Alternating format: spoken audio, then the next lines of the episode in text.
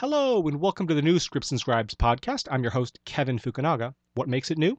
Well, this is our first video version of the podcast. So if you're used to listening to the audio version, you can now watch the entire interview on video. Just go to our YouTube channel at youtube.com slash scripts and scribes, or the link is also on our website, scriptsandscribes.com. The first guest on our new audio and video podcast is a good friend of the show, and based on our download numbers, one of the show's most popular guests. He's a literary manager and producer who got to start working at William Morris, UTA, and at Hollywood Gang Productions at Warner Brothers. I'm pleased to have back on the podcast Mr. Scott Carr. Thank you for joining us again, Scott. It's you. always great to have you. You No, have so much always- great insight. I appreciate the invitation. Thanks, Yeah. If if there's a writer out there and they're just getting started, they finish a script. It's obviously not the first draft. Please don't send your first drafts. Um, it's not a first draft. What is the first thing they should do with that script? Um, if assuming they don't have any representation, Right. I think it's okay for them to be representing what they believe to be the final um, expression of that, Sure. be it a film or a TV show. It may be more in the domain of the representative to advise them if they need to think about reverse engineering this into some sort of branding opportunity. Because that, that's more of a strategic business thing, I think, first and foremost, unless it's a creative decision initiated by the author. Like if a writer creates an idea and they are most inspired to tell it as a comic book or a short story than they are a feature or TV show, then they should write it in that format because that's going to be the most unencumbered creative process for them to create freely.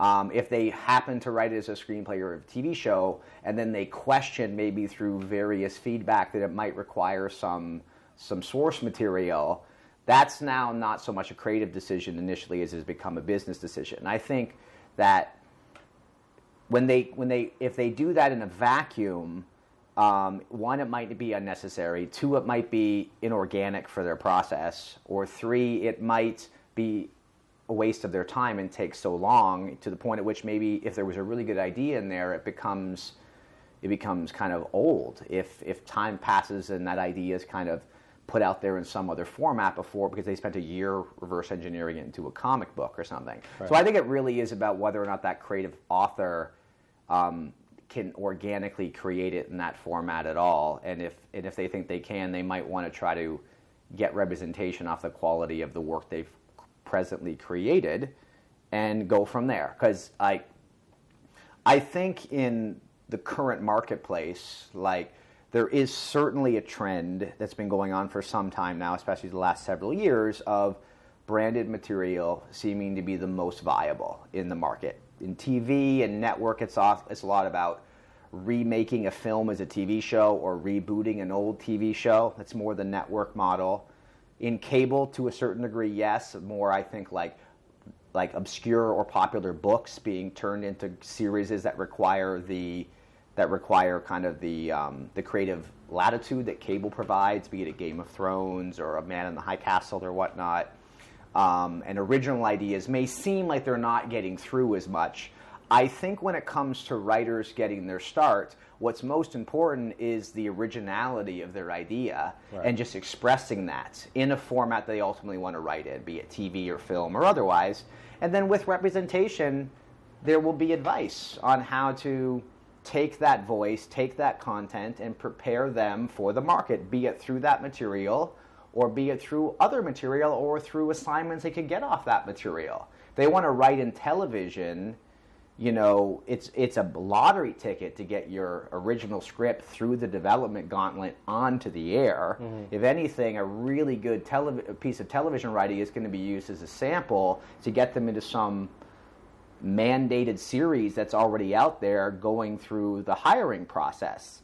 So they don't have to overthink whether or not their idea is ripe and ready for the airwaves. And those few and far between ones that really are spectacular in their originality and viable thereby, I think then they definitely need the support of representation and producers to help position that in the market such that they can take advantage of the fact that this material seems like it's special enough and commercial enough to exist that way.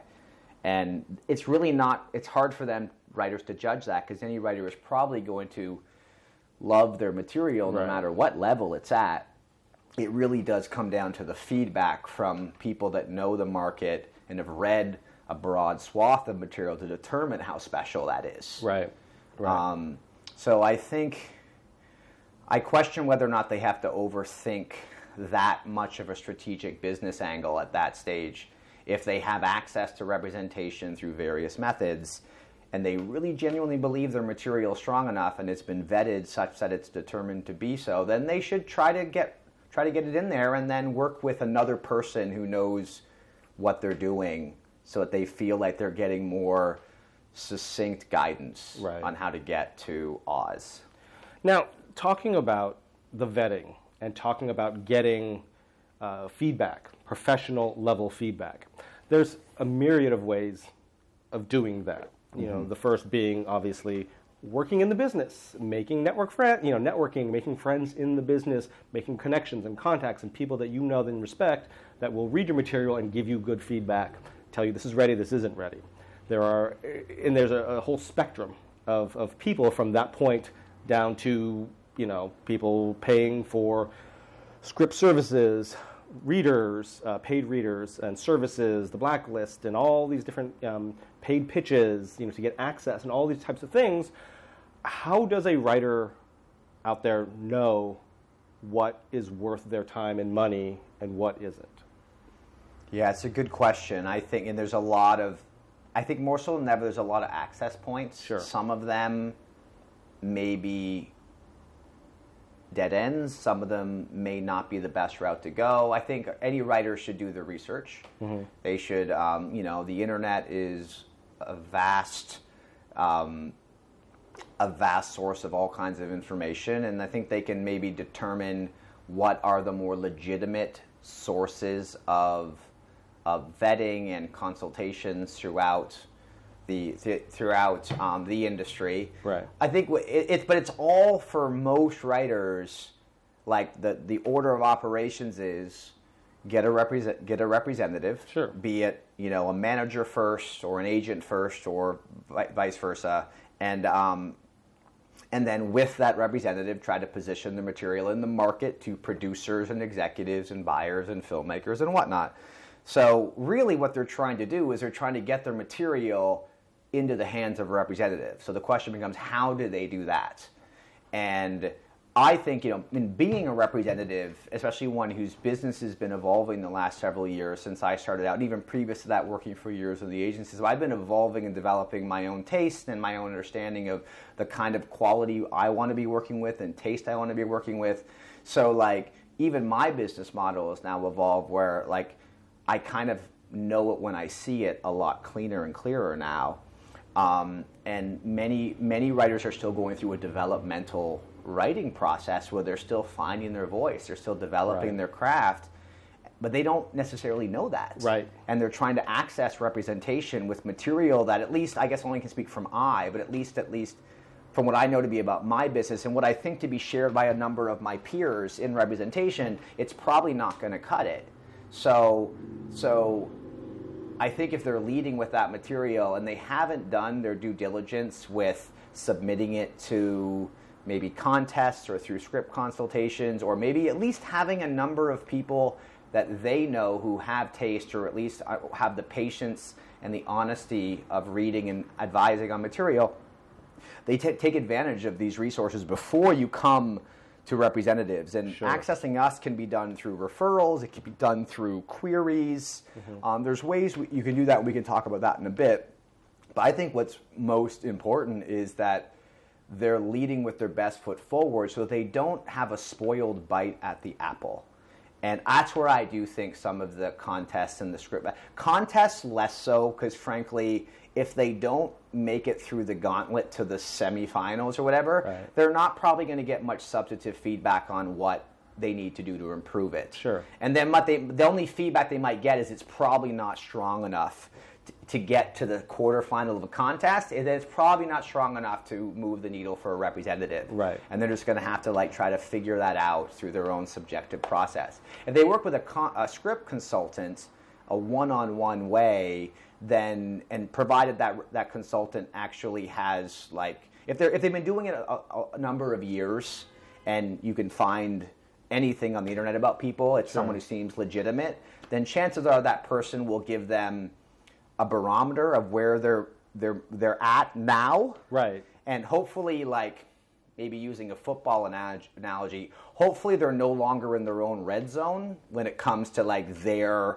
quality of craft understanding that they're actually approaching the other the uh, the opponent side and then with the script consultant they'll hopefully be able to close any of the remaining gaps on the idea, the execution of that, Right. maybe giving them some advice on how to approach their voice in a more like, you know, eloquent way or cinematic expression of it. And the good ones are all about rolling their sleeves up and providing substantive notes. Um, and they have a responsibility to do that regardless of whether or not the writer is going to get it there. But they're at least going to give them the tools they need to close the gap, and then it's on the writer to execute that. Right. Um, so that's I do think that's a great resource if a writer isn't quite if they really want to make sure that when they reach out to representation through whatever form they're doing it um, with the best expression of their material and i think a misconception people have about management is that we're i think they think that we'll like because we do help close the gap between where it's at and where it can be but at least I can't anymore take like fundamentally broken scripts Right. and bring them into the possibility of being strong enough to be taken to market. Right, because I, you're not a writing coach. I'm not a writing You're not coach. a writing teacher. Exactly. And even if I'm approaching the process more producerially, which does take on an additive role of development, of building the process such that it's moving towards a, a movie all the steps of the way, um, I want to have confidence that my writer knows this story better than anyone else, that they're the mm-hmm. smartest person in the room, and they're really only needing someone to come in and add perspective or context. And maybe we get into the surgical elements as the process moves along, but it, it shouldn't feel like this laborious hand holding. That for me is not where my business is at. And frankly, I think any writer that's there is probably not going to find a legitimate representative that's going to be able to go the distance with them and have the patience or the time to do that. And, but they can absolutely work on that themselves through the process of writing and reading and getting a sense of what a spec script should look and sound like from finding them on the internet. Right. You know, just you have an idea for a movie and you've written your draft and you know what that looks like and maybe you've stepped away from it long enough to have a modicum of objectivity about that. Read a spec script in the zone of your of your script and ask yourself, like honestly, are you close Right. to this in terms of the quality of the writing and the execution and the idea? And if you're not, close the gap.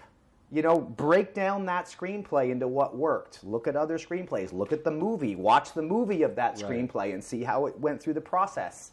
And then and then and give yourself time and patience to be able to get objective about your material because the thing that kills cre- like growth in a screenplay is subjectivity and being mired in your ideas as being the best. Right. Like I would look at it as more gardening. Like the first draft is definitely laying down the fertilizer. It's the shit on the top of the garden that's as far from the seeds as it's going to be, just to kind of get a sense of the dimensions of the garden.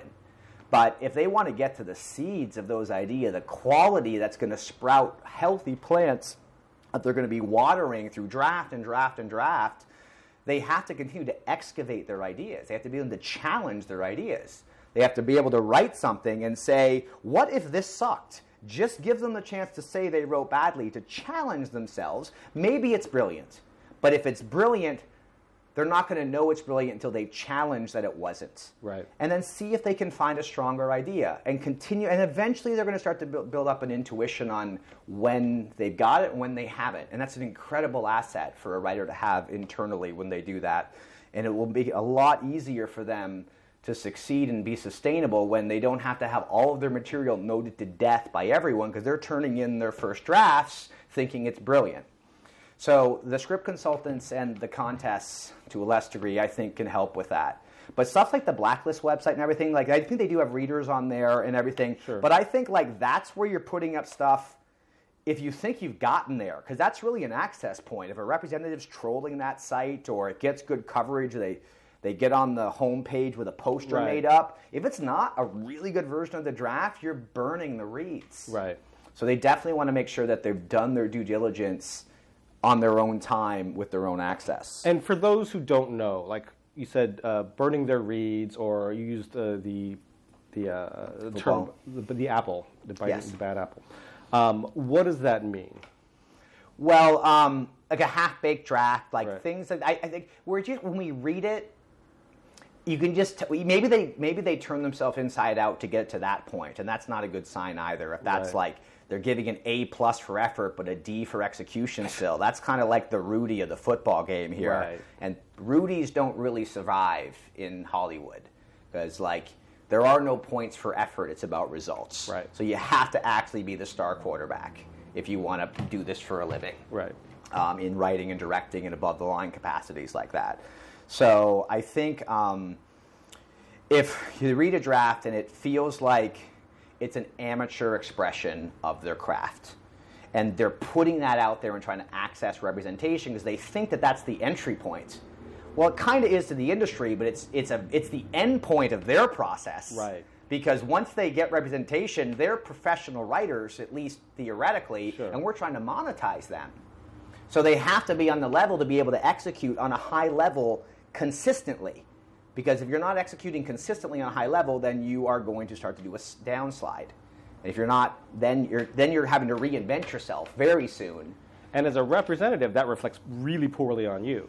It, it does. Sadly, it does. Even though I can't, like, nothing. You know, my job is always tied to the results of other people. like I'm like, you know, the man behind the curtain, or what, Right. so to speak. But, but yes, like I, a part of my job, knowing that my reputation is tied to that final product Right. and their ability to execute, means I have to make really good choices Sure. with writers and filmmakers and clients. I feel they're going to go into rooms and be competitive and win and, and, and, and play the game, be it diplomatically or deferentially or knowing when to say and what not to say and, and all that.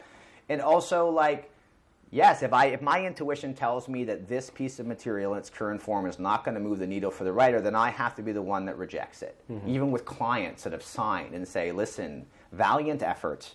Hopefully there's been something that's been learned from this. I think we're now circling the drain on this, and I don't think the best use of our time is to move the chairs around the deck of the Titanic with this pro- with this project. Right. And let's consider fresh meat. Let's consider a new way of going about creating an opportunity for them.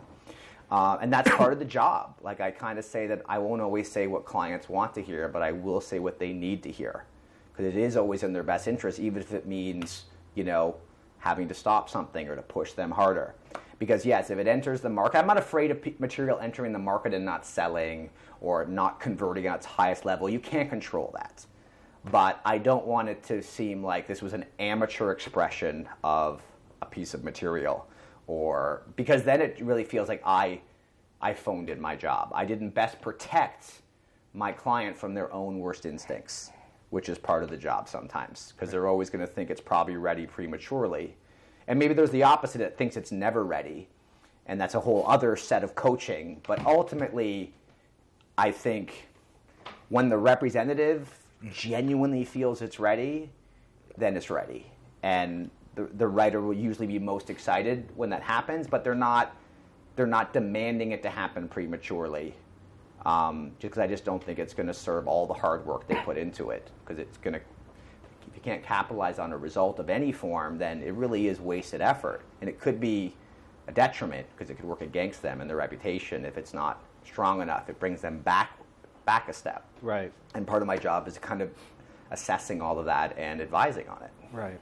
The writers out there who don't have access for whatever reason, they're sort of newer to the business, they don't live in LA, they've never worked in the business, and the ways that they can get one professional level, strong, helpful feedback. Mm-hmm. I mean, feedback from your parents and friends probably is not. One, they may not have the expertise, but two, it's generally going to be, you know, If your glossy. parents reject it, you've got some real issues going on Right. there because they're, they're going to be the warmest you right ever get. um, but as well as access which is incredibly difficult to get for people outside the business who don't understand because of what we had talked about just previously that your reputation is on the line in other words for somebody who has access and has a reputation has contacts and a network. To refer a script and a writer means that I'm saying this script is good and that this writer is competent and professional.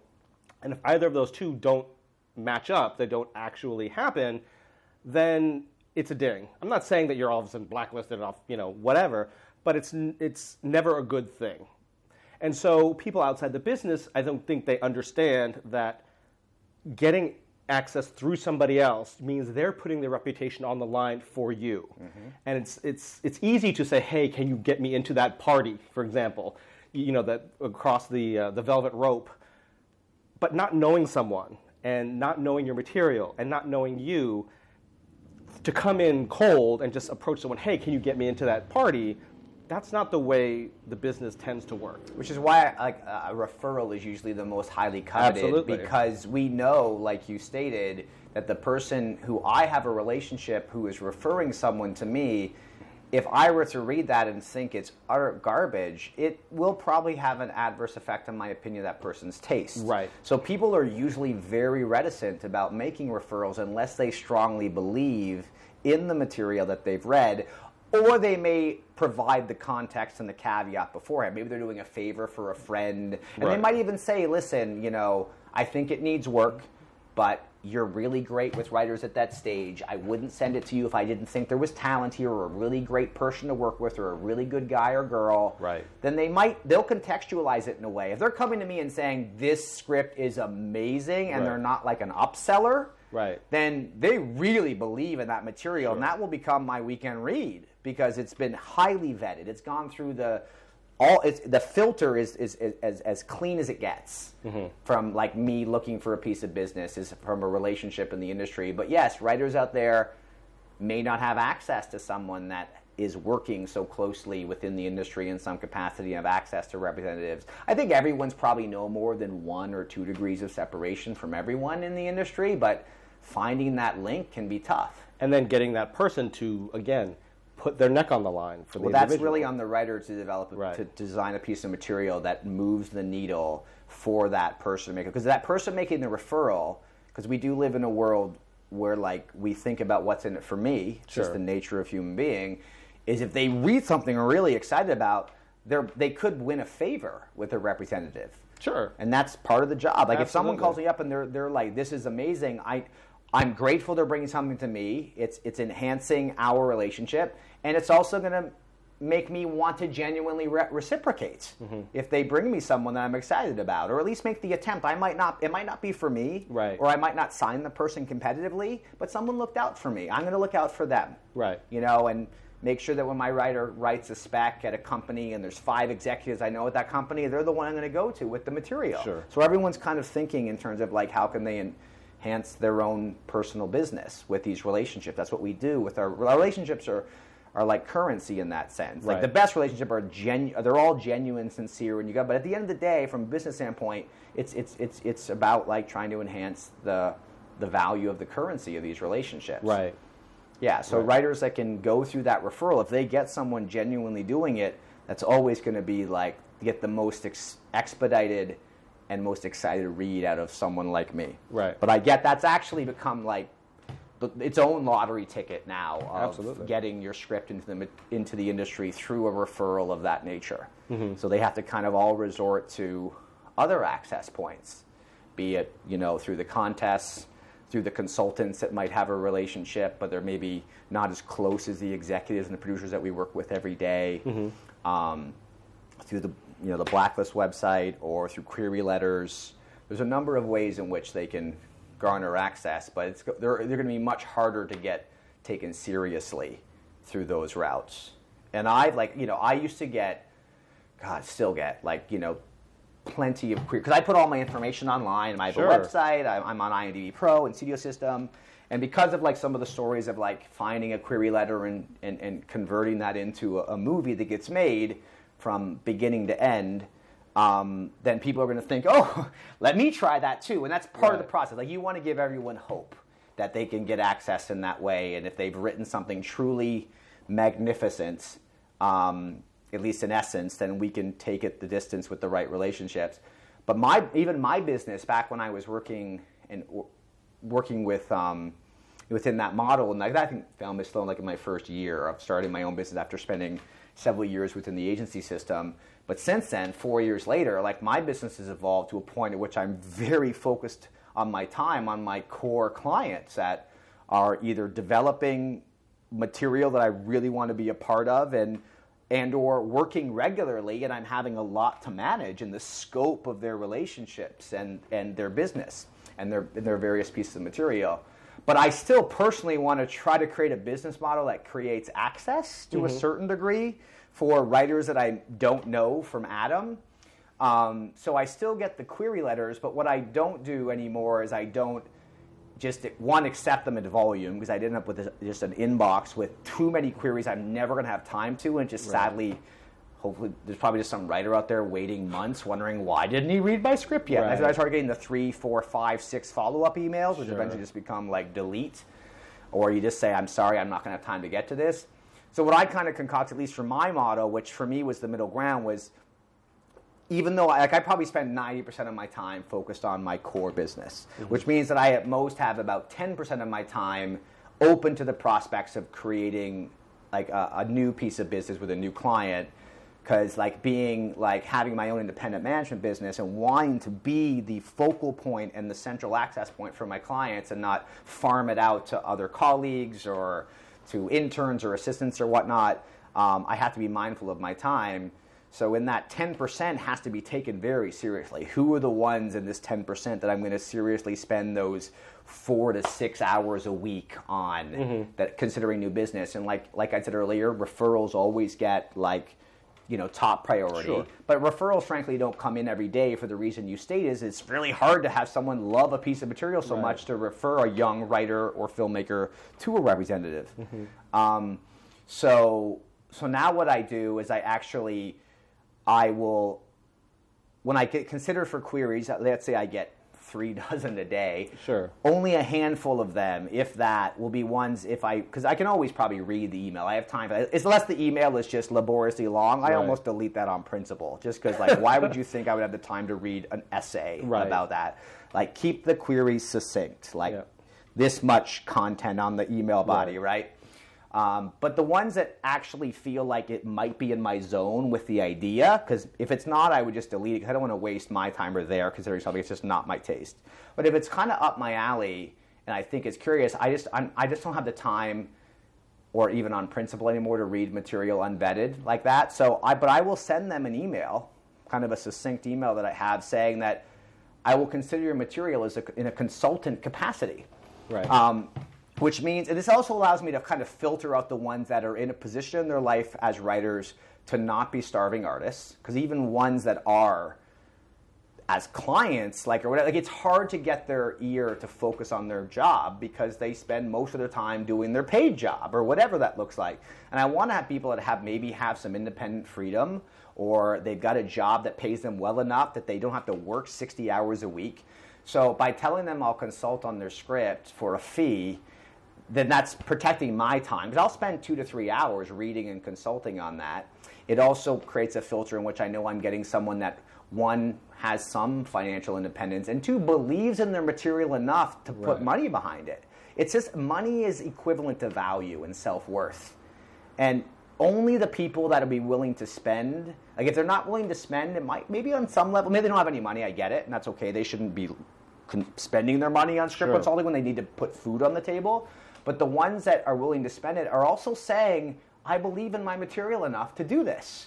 And that's a, a that's a vet in and of itself. Mm-hmm. And that's a great way for me to at least consider that this material might potentially be on the level because this person's going to spend some money on something to get a read that they know they're only probably going to get that read once. Right. Because it is a first bite at the apple and an only bite at the apple. Um, and then, um, and if it's not for me, which there's a very small bullseye that it is because, like I said, they've got to be well out of their own red zone. And most queries, like I've said, sadly, just don't go through enough vetting or haven't quite gotten developed enough as writers to be considered for professional representation. I do promise to give them back my own honest, like thorough and actionable feedback. Right. So that at least they can take away what they can do creatively to enhance this material, why it's deficient, so they can have someone, because I'm not really good at being a bullshitter. Like I will, I will, I will present information with the right tone, but it's going to be the, still the information they need to hear, and um, and and information on how they may want to go about navigating the industry. Maybe querying with this broken script isn't the thing they should be doing right now, and I can give them some advice on that they may have just never heard before. Um, and I may even provide them with resources to consider. Like if I read a piece of material that I think is similar to a voice that is on the level, I will send them scripts by that writer and say, read these scripts. This is this is maybe the bar you should set yourself up to try to rise to, so you at least have some comparison. Just trying to give them information and resources that will help them for a relatively nominal fee, like grand scheme of things. Right. But that fee doesn't make it possible for me to prioritize it professionally. Sure. No, and I I think. I think it, it's ended up being a nice middle ground to still be accessible to unvetted queried writers and not just Right. close them down at the door with the stock. I don't s- receive unsolicited material for time or liability purposes. There's a lot. There's, there's a lot of representatives out there that just have that policy, and I try to still be accessible, but I can't be the open door policy anymore of saying if you find my email, you're guaranteed to get me to read your script. Right. And if the ones I was accepting um, just on query for no charge, like frankly, sometimes they would take me months to get to them. Sure. At least when someone, I feel if someone is going to pay for a service, I will prioritize that. They will get feedback within a week or two. And as a result of that, I'm also only taking on a handful per month. Right. So they're really, they've really also gone through my own gauntlet there. Right. So that's something I kind of opened up as an as an access, Right. and I feel it kind of is a, it's close to a win-win for me and my time. And if my time is seemingly wasted in the sense that it just wasn't, it should not have been read by me. Sure. It just was not there. Um, then at least I was I was compensated for my time, and I'm I am going to do my best to try to give feedback for that writer, which is more than just the stock. It's not for me. Right, Thanks. Best right. of luck with it. Which doesn't help them at all. But that's all they've earned where they haven't paid anything. Sure. If they paid something, then they're going to get more out of it. And as a representative, I just feel like you know there's. It, it, it, it's one less degree of separation to direct access to a representative. If you go to a script consultant and get that same feedback, you still have to access a representative with that material Sure, or through that absolutely. referral.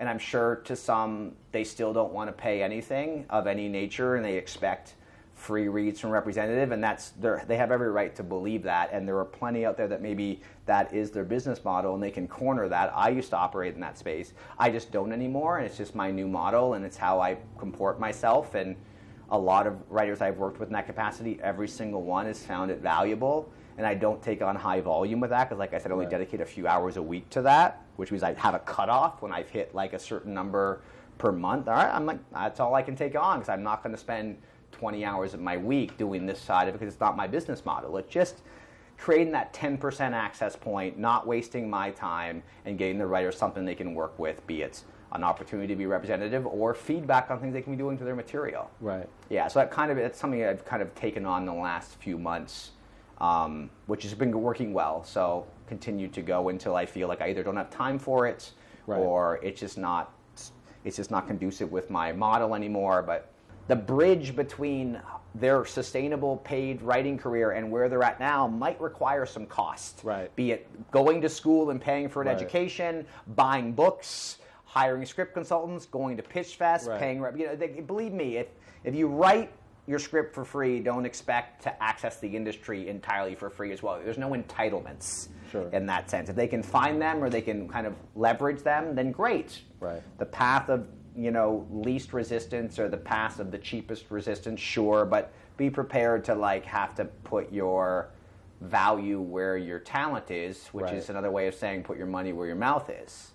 Well, I think that that it comes from there's a lot of predatory services and individuals who are just trying to get money from unsuspecting, naive, inexperienced young there's writers a lot out of there. praying out there. But and I- then, and I think they give those individuals who do provide a service, and we don't provide a service here. Um, I'm very proud of that. We try to keep our journalistic integrity, if you want Mm-hmm. To call no, it that. it's great. Um, but at the same time, there are valuable people out there who do charge for services that are totally worthwhile. Yes, and you're right. I think there are, I won't name any, but I think there are illegitimate sources of access out there that are more about just taking advantage of the naivete of writers with money Right. looking for access. Um, and I guess, you know, sometimes the baby's got to stick its finger in the light socket before it knows to not do it Right. again. But there is a lot of information. Like I say, they do their research. Any of the illegitimate ones that are scamming, there's probably some public record out there online Right. they're not the best use of your time. Right. So if you do a little due diligence and not throw your money at the first ad that comes up on your Facebook paywall, then I think you'll you'll be able to find the Lee Jessups and the Andrew Hiltons out there when Right. it comes to consulting. I, I listen. I don't think writers should spend undisposable income on those types of things.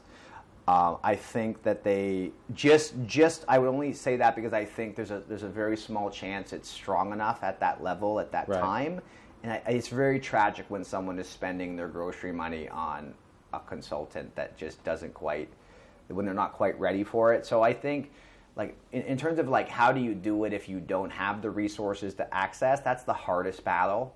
That's like Right. scaling D-Day without a gun Right. on the beach of Normandy. Like you need like having a little bit of re- additional cash is the gun that gets you across the beach.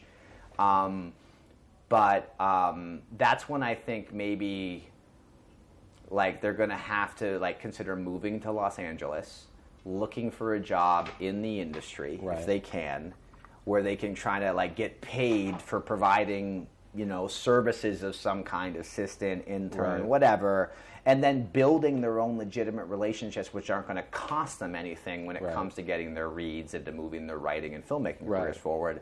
If you're trying to do it from another country, from another city, Right. and you're not coming here giving yourself immediate access, you better be prepared to spend a little. Yeah, and if they can't afford it or they just they're whatever morally opposed to it, that's fine too. But know that I think the road will be a little bit harder. You know, there's fewer people that will look at your material.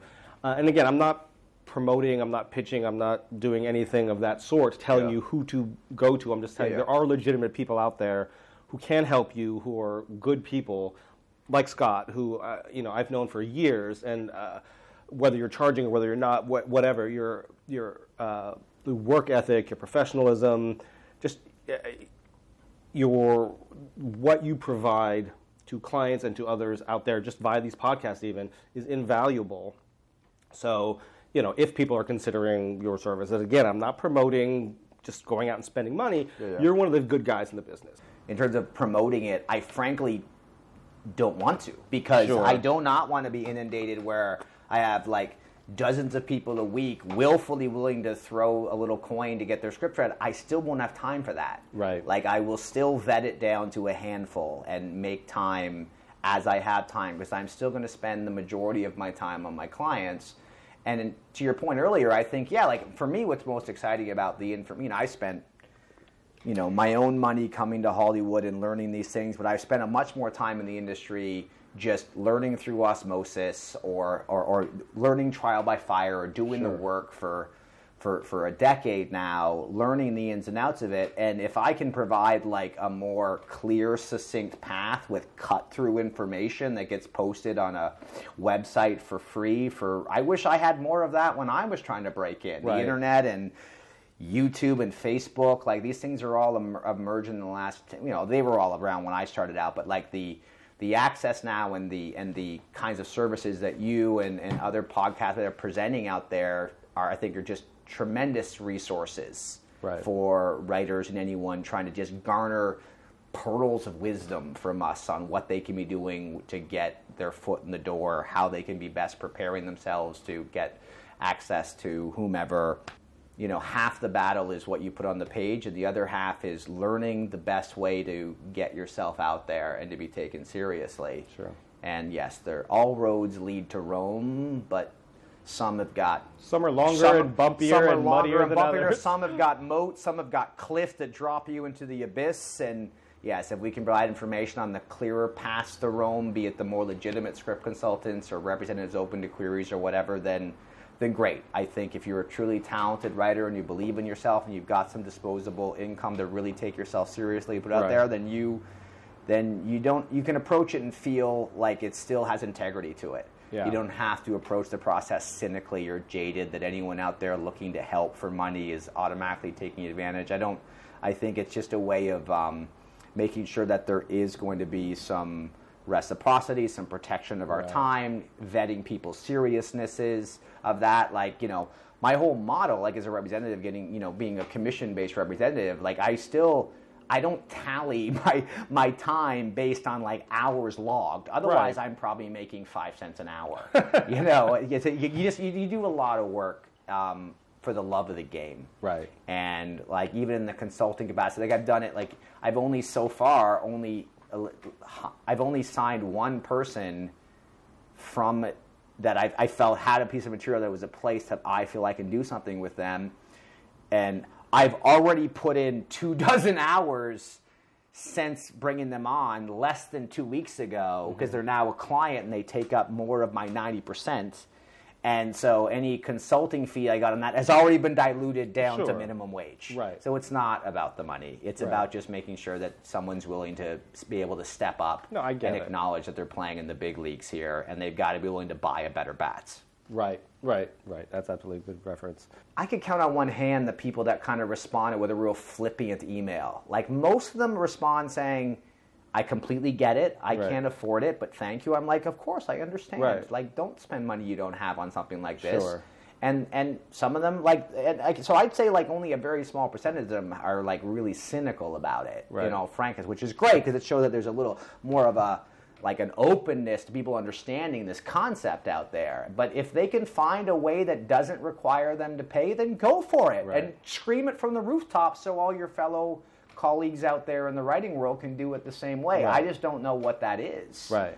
Like I don't know how you can have a passive least resistant and not have it cost anything. Like Right. there's the whole saying: if you want something to be great, something to be fast, something to be cheap, you only Right. have two of the three. That's absolutely You're trying to break into the industry. You know, you can't have the best of all three worlds Right. just because you wrote a screenplay. Right. Even if it's the greatest thing, we as representatives, if you've written the greatest screenplay ever, Right. and you want it, we want it. Yeah. Absolutely. But we don't know what it is until we read it. Right.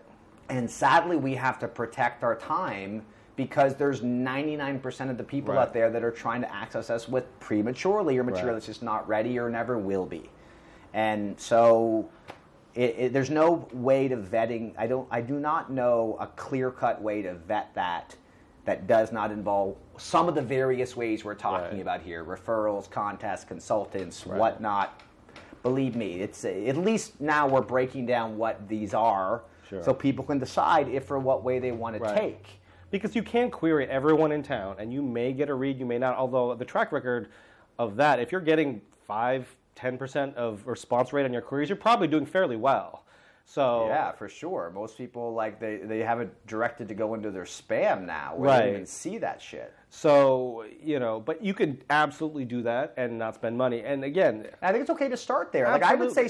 start with the cheapest, cleanest route. Right. Query the whole town. Go on Right. IMDb, get everyone's email, and send that out. Right. See if you get any reads. See if the reads are favorable, fair, are, are favorable, and go from there. Right. But if that fails, you got to figure out a new route, a new tactic. That's just strategy. Right. And it might mean you have to put in more time, more effort, more research, or maybe even some money. right, Because if you believe in yourself, then you have to convince people why they should believe in you. right, And that's not just going to be an entitled sense of what you think you've wrote is great. That's Right. true for most writers. right, You know, you've got to be able to like, you know, prove beyond what you've written on the page that you that you're worthy of being read. right. Um, for those out there who are going to attempt to uh, query or to uh, you know try to gain access through other means, what can they do to increase their chances? You had mentioned keep your query letter short, which we've mentioned many times before. Keep it short. Don't give me a paragraph on you know three paragraphs on who you are and where you went to school and all this stuff. You don't care. Nobody won't care cares. until your material is strong enough. Right. Then I'll care. Right. Yeah. They want a, you want a log line. You want one or two sentences. That's it. Yeah. Right.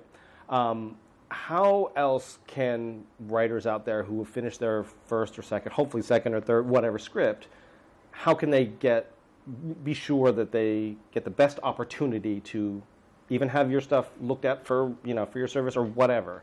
Have anybody look at their query and take it seriously. Yeah, well, like like you said, I think a, a legitimate, like you know, not legitimate, but like a, I, something they can do is still do the query letter route, clear the whole town. They might get like five percent response rate, if that. But yes, like keep your query short to the point. Have a gangbusters log line. Sometimes it takes just as long to write a log line as it does to write Absolutely. a first draft. I know it sounds like in a hyperbole, but believe me, a really good log line is what we sell off of.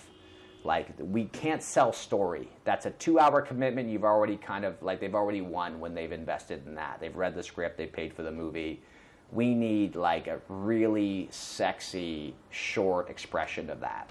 So spend time getting your log line in shape. There's plenty of books and resources there on how to craft a great log line, and be it in, reverse engineer your log line from your script or come up with the log line first and write a script based on your log line, whatever works for the writer and their process. But mm-hmm. it needs to become a good log line. And even if it doesn't have to be like super high concept, like I don't want to make it seem like it's got to be like, like great. If someone like A Quiet Place just came out a few weeks ago, it's a great, I'm sure the representative said that's a really great idea. It's a really fresh, cool, interesting way into a genre film with, you know, what's presumably a silent film and creatures that attack on sound, which then just thematically starts to suggest this movie is going to be about communication. And it's going to be about visuals, and it's really good. Like, you know, that, and that's like a why that's a lottery ticket of itself to kind of, and that's why that script sells and gets made and does well because it, a couple of the writers came up with something really sexy and mm-hmm. really clean and, and, and but kind of a no-brainer and they put it into a genre that's doing extremely well. But but like Miss Sloane was like it like it was a really great log line but it didn't suggest commercial. If anything Right. it maybe suggested controversial which i think can be kind of commercial in and of itself. But it was more about just it was well written. It reflected the tone of the script which was intelligent. It had uh, it had it had like in, smart words that you know really knows this writer is not just like you know thesaurusing these. Like you they understand the meaning of these words, and it had a strong female protagonist up against an underdog story in a political setting with a hot button topic. Like latch on to your elements you know are sexy or interesting and put them in your log line and imply conflict. Imply that this is going to be a challenging journey for a character or characters. That's, I think, something that's really important in a log line. Um, I've read plenty of log lines that don't seem to imply any conflict, or they're teasing at the conflict, Right. like, or the worst will happen. It's like, you know, like, give us more than Right. that. You know, you got to sell us in the log line that there's going to be something really at stake here. Right. Um, so once they got the log line down, maybe a very small little, you can, if you, I don't mind if someone wants to contextualize their log line a little bit with like their inspiration for writing the script or why they were the most qualified to tell that story or whatnot. Just keep it at a minute or less in Right. terms of someone's reading time. Um, and send the query directly to the representative. Don't like do the BCC the whole town on Yeah. some principle. I think that's kind of lazy To whom it may concern, kind of all stuff. that. Like find it, put the person's name at the Yeah. top, personalize it with signing it. If they've been Don't- on the podcast, mention it, and you like them on the podcast. yeah, it's great if they say that shows it. At least for me, it does tell me they've done some research. Or Right. they're reaching out to me because they know who I am based on the myriad information I put out there for them to hopefully access, use to help them, and maybe reach back to me if they're interested. Right. Doesn't guarantee I'll read or take anything on, but at least I know that you know that they're doing their due diligence. It helps. Right. And um, do it all in the email body. Some people say if you'd like to know it, read the attachment. I'm not going to open an attachment. No. I know it might seem super lazy, but I'm like, you could have just cut and pasted that. Right. You know, save me one step. Like, you know, Right. do make it as simple and clean as possible for the person just Absolutely. because, you know, we, we got many other things that we can and will and should be doing. Right.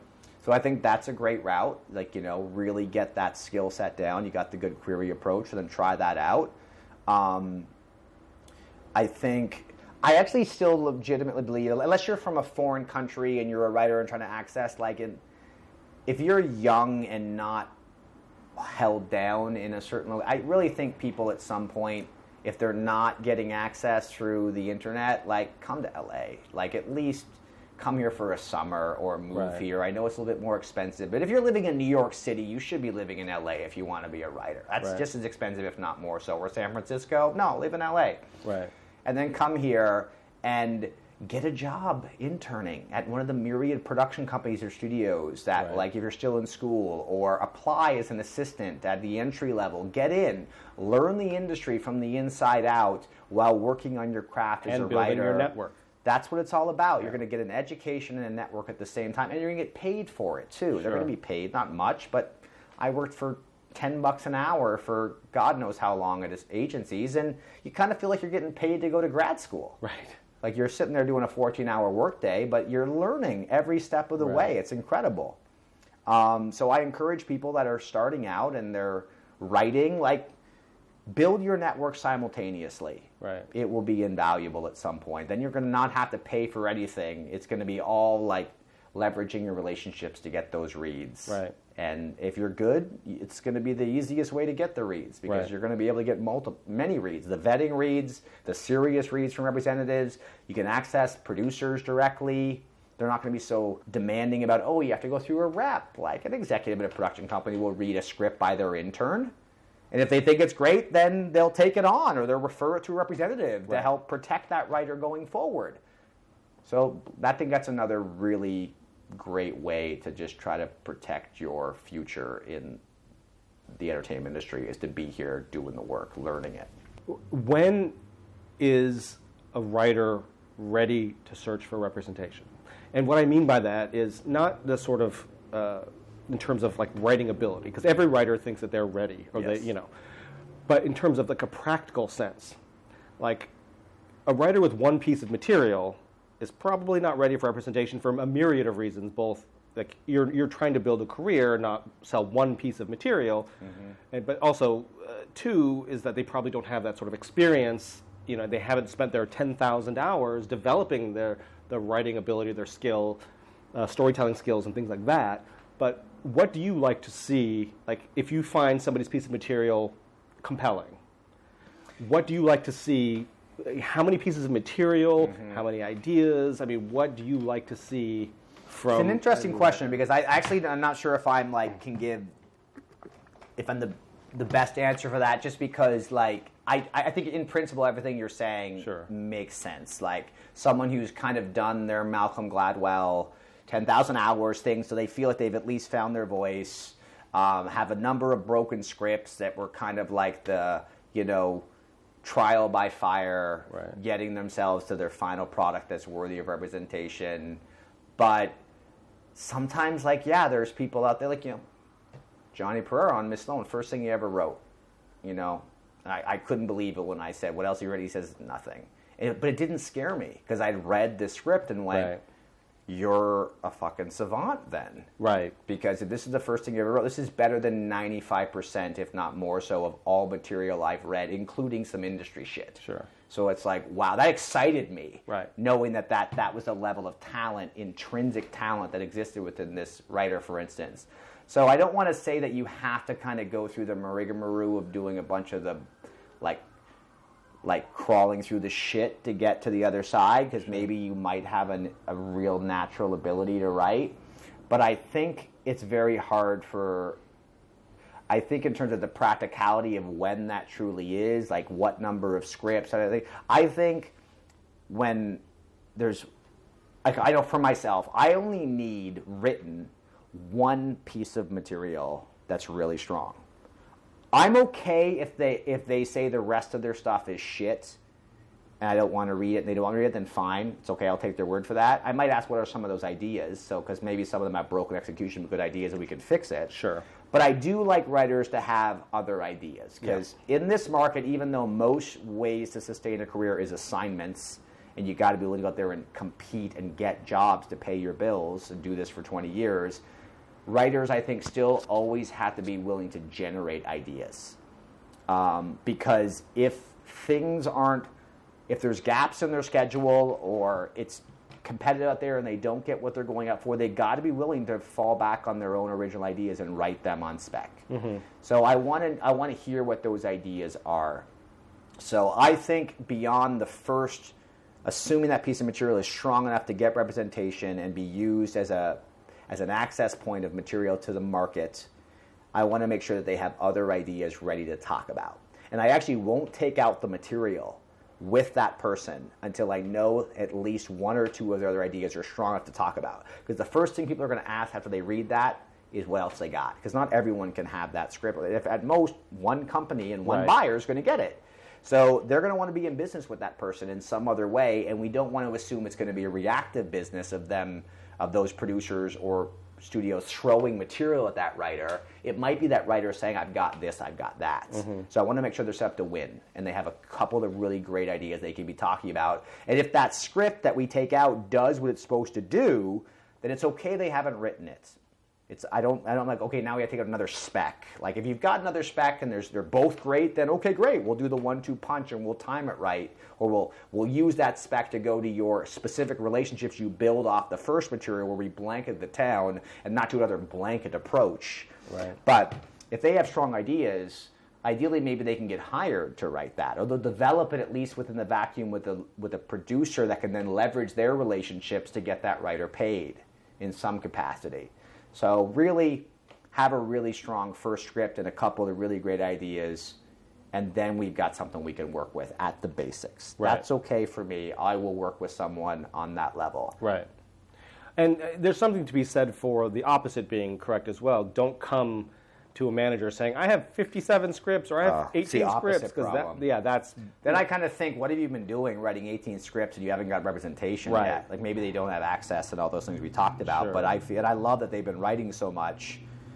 But I, I question their taste and like, you know, are they just, do they not have a zone? They're just so prolific. They want to write everything under the Right. sun. Like, no, focus like, focus on your strengths, develop them to become a prototype, and then when you're established, then you'll have the latitude to be able to branch out and do other stuff. But like, what's very imp- I know some this can kind of seem like a stigmatism for writers, but the whole point is you want to be able to be put on the list. yeah, Like if you're not on the list at a as a at legitimate production companies and studios to be hired for certain genres, comedy, drama, action, sci-fi, you want to be on these lists, which means we as representatives want to get you on those lists. So we need material that's list worthy and within the genre of that list and get you on that list and then try to get you hired to write stuff that would put you that, from that list, the assignments that are associated with that, that list. And then once you've kind of established that you're really strong at that, then we can talk about pivoting and expanding and everything. But to go out with something that gets you on a list and then write something else that takes you off that list to get another list is kind of wasting your efforts of trying to really get some firm traction right. in that area. So it actually is like it's kind of a tested and true strategy that we still use to these days. Now those lists are shorter than they've ever been, and there's less lists because the assignments have all the whole dynamic of the assignment game has changed a lot, which we don't need to go on here. It's not as relevant to writers who haven't really broken through to the industry yet, but. Yeah, the whole point is to still get them into a place where they can get hired to write assignments Right. um, and and that's very competitive, which means your material has to be as good as it's ever been in the industry. Right. And that's the challenge that writers of 2018 are having up against the ones of 2010 is just that I think it's got to be better writing because there's less originality because 10,000 titles have come out since then. That means there's less original stuff to create. Right. And the the bar of the industry, although it might seem in some creative circles is getting less, to get a job and to get paid up front in the early days still has to be the best of the best. Right. It's almost like you have to be better than they think you are to get the job, and then you can do not as good of work within the system because maybe some material doesn't require that level of um, thematic depth or intelligent execution or all those things. But to get in, you need to have shown that you have got all those skills, and then we then you just apply the ones that are relevant Right. to the jobs that you get. Right. Yeah, so find your zone and do the best you can in it, and then let your rep- help let your representatives help you, you know, navigate that narrow pathway, and then we'll open it up. It's a reverse funnel approach. Right. We always sort of end on uh, what sort of advice do you have for aspiring writers? We've done this whole uh, podcast interview thing. We've had you on so many times, and you've given so much great information. So I don't know if your fountain of wisdom has any more that we can squeeze out of it. But what what would you say, you know, to the the writers who are watching? Like I think like you know if, if the core audience that we're speaking to here is people out there on the periphery with stories to tell that want to find a way to get their talents into our grasps and see if we can help them. Um, I think, and it does harken back to what I feel is wasted opportunity is when they get access but they're not ready, and and I, and I, I think it's hard to characterize and how to know if and when you're ready. Mm-hmm. But I, I encourage writers, filmmakers out there creating content to do their research and get their hands on material that have, that is sold in the industry, spec scripts that have kind of broken out from like writers that they hadn't heard of that obviously got their first representatives and then broke in in a meaningful way and you know going back, maybe maybe don't go back too deeper than you know five, six, seven years ago, because you want to stay as current in the process as you can, be at the safe houses of the world, or the Miss Sloanes of the world, or whatever, and make sure you read that material.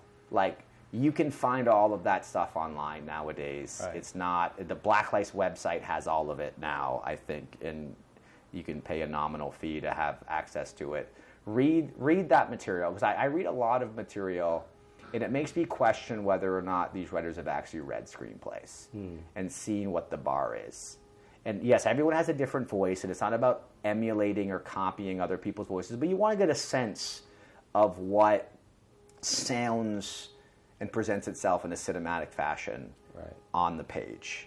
And that's a skill, that's a craft that can be developed, and there's plenty of evidence out there of what it looks like. And so I encourage writers to be accessing that and reading all of that.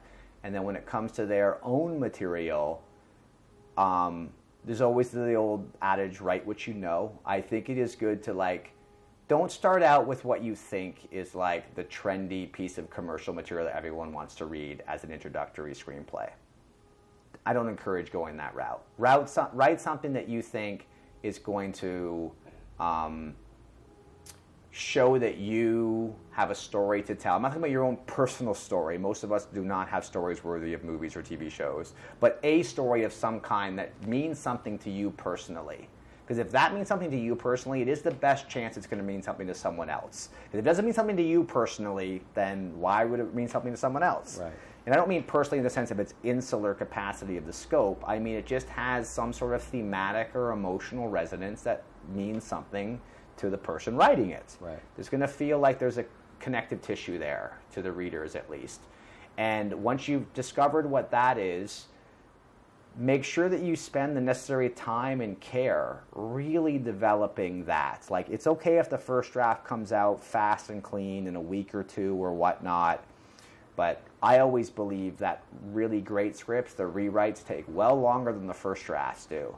And you know it might you might have to be willing to tear it down to find out really really what this story is about after that scratch draft or that first draft. But building up a work ethic as a writer i think you know again i'm not on the other side of the desk sitting with them when they send out the queries or they're trying to get their scripts read for the first time. But i'd like to think based on what i've read that they probably just did not spend enough if they spent thousands of hours on that then they have other issues right. when it comes to whether or not they should be doing that for a living. Right. But assuming that they, it's just not there yet because they just didn't do the put in the time or really just you know go through a legitimate process of patience and care and vetting and rewriting and all that. Like I know it's kind of that's more broad, but like you got to have an intuition that's objective, right? And they got to get past all the self love and get go through the self hate and go through all those processes to get to a point where you say you almost step out of your body and you look at this material